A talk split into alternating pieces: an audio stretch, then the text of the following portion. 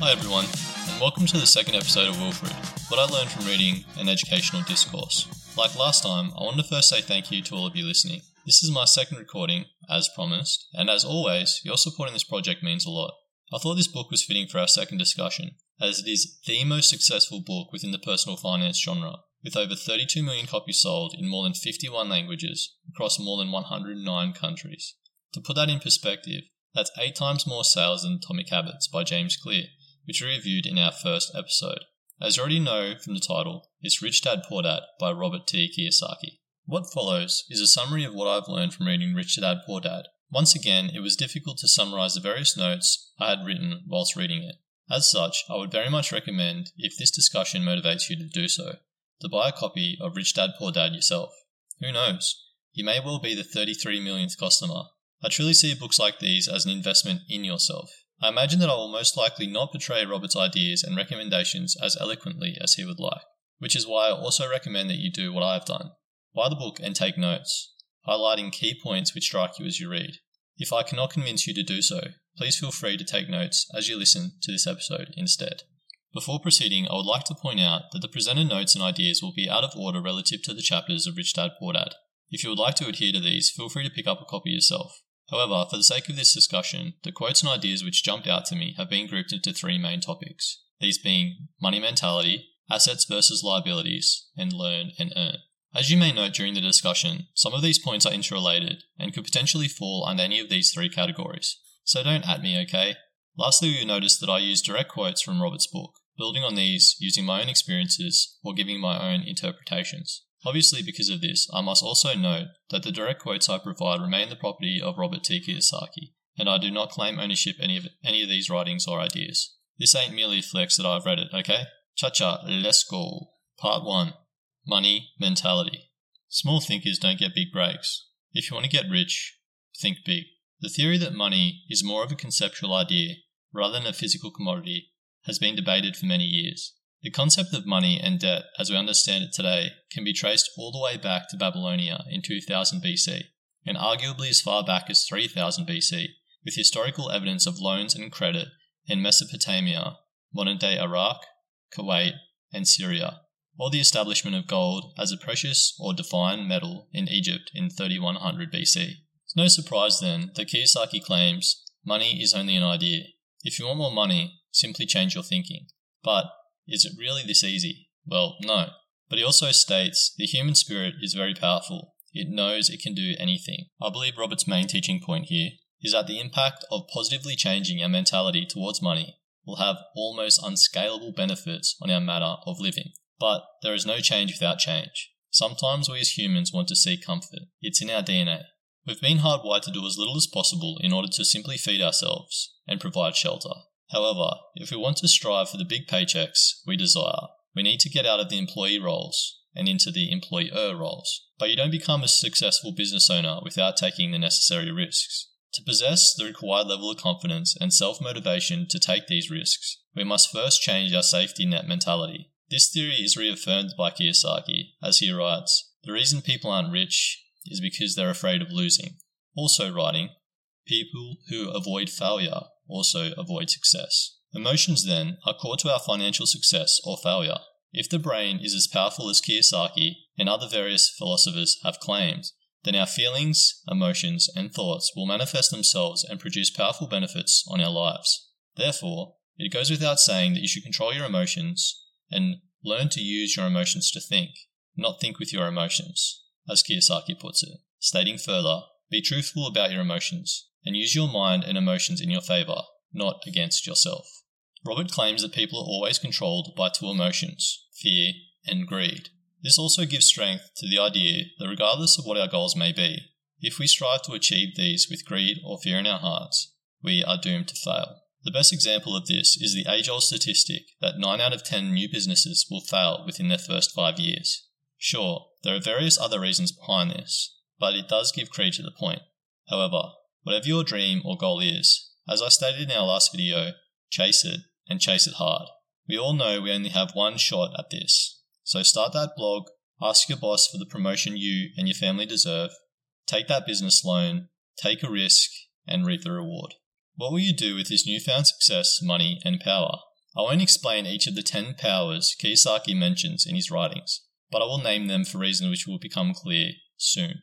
These powers include spirit, choice, association, rapid learning, self-discipline, good advice, negotiation, focus, myth, and giving. I believe this does not need to be said, but somehow, we as a population have lost sight of what's important, that final power, giving.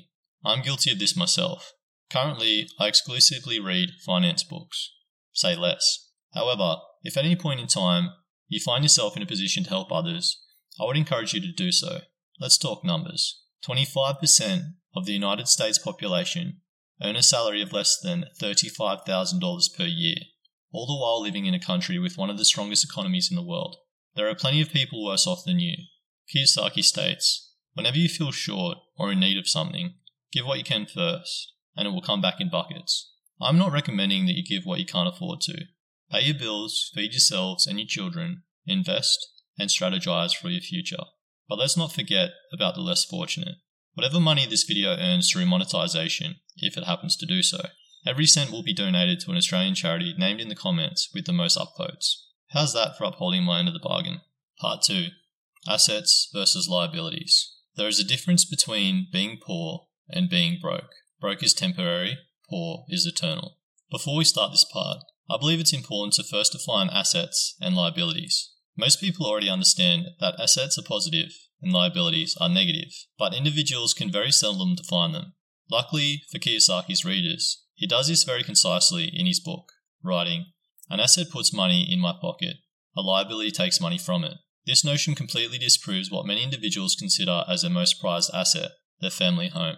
Since this asset is not bringing in any kind of income, investment properties not included. It isn't actually, you know, an asset.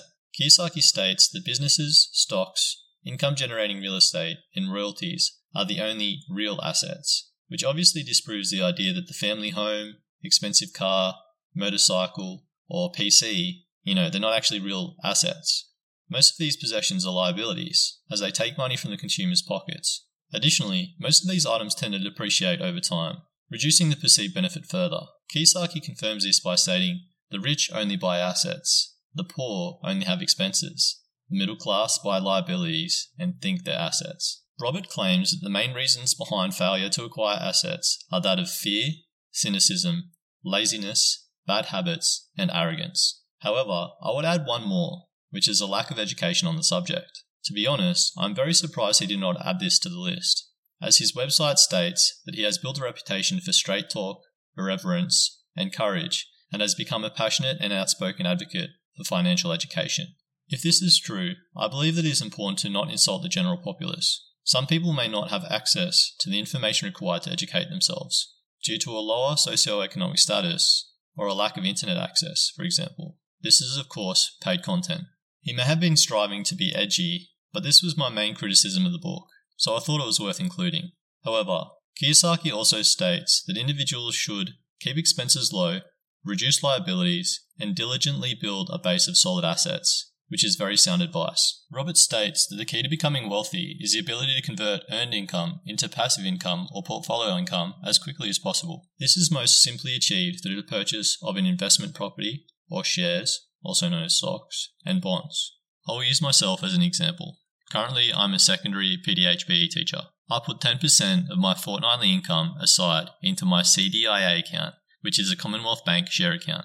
At the end of every month, I have around six hundred sixty dollars to invest in either an individual company or my selected E T F, which is an exchange traded fund. I trade these stocks and E T Fs on the A S X, which is the Australian Stock Exchange. These shares and E T Fs then earn dividends, which puts money in my pocket every quarter, which is of course passive income. If I choose to have the money reinvested, which is a choice for some companies, most notably E T Fs, the power of compound interest will work in my favor and continuously purchase me more shares. That's easy work, and that's the power of passive income. Robert also notes his investment strategy, which, in simple terms, is to invest in an upcoming company on the A S X, wait to double the money, and pull out the initial amount. A sound investment strategy, as many people such as Robert consider these free shares. This is because they can then use that money to do the same thing over and over. My absolute favourite piece of advice that Kiyosaki provides is to use your consumer brain to find companies to invest in, those which you're excited about, rather than simply buying their product. I love this advice, and here's why. Say, for example, you are very excited about the new iPhone coming out. Let's say, for example, the iPhone thirteen, and you currently have an iPhone twelve Pro. Ask yourself these questions. one. What about this new iPhone is exciting and makes you want to buy it? two. Are the improvements to this iPhone necessary for your work, or will they directly allow you to gain more income? three. Would that fifteen hundred dollars or so be better off put towards buying shares in Apple? Sure, perhaps not in the short term, but will it next year when they release the next iPhone and you get the same feeling? And lastly, four. Will it in twenty years, when that phone would otherwise be sitting in a drawer with your old Nokia thirty-three fifteen? Would it in sixty years, when you would like to send your great-grandchild off to college or pass on a small nest egg before you perish? This is consumer versus financial I Q brain personified. I've been guilty of this myself in the past, chasing that clout of having the newest doodad from Apple, but I understand that many people still, and always will, think this way. Read Simon Sinek's books if you question why, but that's a story for another time. Regardless, you know it's true, don't you? In the case of real estate, Kiyosaki's advice is short and sweet, writing, "In real estate, remember, most sellers ask too much. So make offers, negotiate, be firm, friendly, and fair." This is true because people are too personal and not analytical when it comes to their own homes. They associate the positive feelings and memories with the property, and many times believe this adds monetary value to the property. However, it does not. Part three. Learn and earn. Our spending habits reflect who we are. Kiyosaki names the three Japanese powers: the sword, which is the power of weapons, the jewel, which is the power of money, and the mirror, which is the power of knowledge, the latter being the most treasured. This section of the review was easy to name. As Kiyosaki has stated in his book, risk comes from not knowing what you are doing. Also writing, "Don't work for money, let money work for you." Therefore, this part of the analysis will focus on financial knowledge, which may be summarized by defining two different yet interrelated terms: financial aptitude and financial I Q. Kiyosaki defines financial aptitude as how you spend, how you keep it, and how you work it. How many times have you seen sports stars, recording artists, and film stars rapidly gain notoriety and the financial success which accompanies this, only to piddle away their money on cars, mansions, expensive jewelry, and designer clothes? What happens when these people fall off? Do they sell off these assets and invest in stocks and bonds? Do they downsize their mansion and move to a house in the burbs? Or do they lose all their money, their fancy materialistic goods, and their clout in one foul swoop, all the while looking like a frosted tip wrapping pineapple who bathes in hairspray? I think you know, know the answer, yeah, cause we're trying to make it.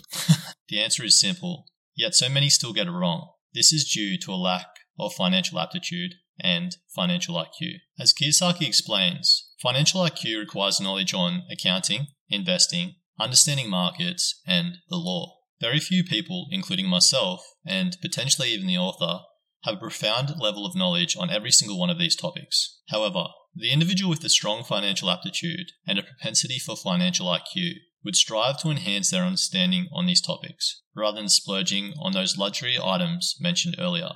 So, ask yourself, have I bothered to enhance my level of knowledge on these topics, or even one, in order to better my financial foundation? The results will speak for themselves. As Kiyosaki explains, a person can be highly educated, professionally successful, yet financially illiterate. Also stating, true learning takes energy, passion, and a burning desire. Anger is a big part of that, for passion is anger and love combined. This is why I keep reminding myself, and those listening at home, to chase it. Your dreams and ambitions, that is, and chase it hard. Chase these with love and passion, with anger. Kiyosaki also emphasizes the importance of people skills, also referred to as interpersonal skills, explaining that the most important are communicating, negotiating, and handling your fear of rejection. Robert also mentions management skills such as understanding cash flows, systems, and people in business and in most professions. Kiyosaki also encourages business owners to build on their management of cash flow, people, and personal time, stating that too many people think with their mouths instead of listening in order to absorb new ideas and possibilities. They argue instead of asking questions. If you own a business, I encourage you to remember one of Kiyosaki's quotes. Workers work hard enough not to be fired. Owners pay just enough so that workers won't quit. This is true in so many situations, sectors, and businesses. So if this pertains to you, perhaps seek ways to either motivate or better compensate your employees. You can't train away laziness, arrogance, or malevolence, but you can challenge, trust, and encourage your staff.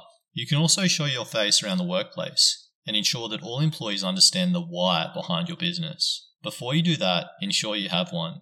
And if you don't, or don't know what I'm talking about, I would again encourage you to read Simon Sinek's books on the matter. Yes, I realize I've encouraged you to do this twice in this video, and I promise this isn't endorsed, that's just what I'm asking you to do. Well folks, that's it for this episode of Wilfred, what I learned from reading Rich Dad Poor Dad by Robert T. Kiyosaki, an educational discourse. At almost three thousand words, this discussion has been a long one, and I appreciate your attention. Please know that your support is very much appreciated. If you would, please like the video and subscribe to the channel. Please remember to clickety-clack that ringle-dingle button so you don't miss my next episode of Wilfred. If you're listening to the podcast version of this episode, thank you so much for listening. I realize there's a lot of content out there, and the fact that you found this and listened to it is beyond me. However you choose to consume this content, thank you so much for your support. I hope this is extended to my next one. Until then, stay driven.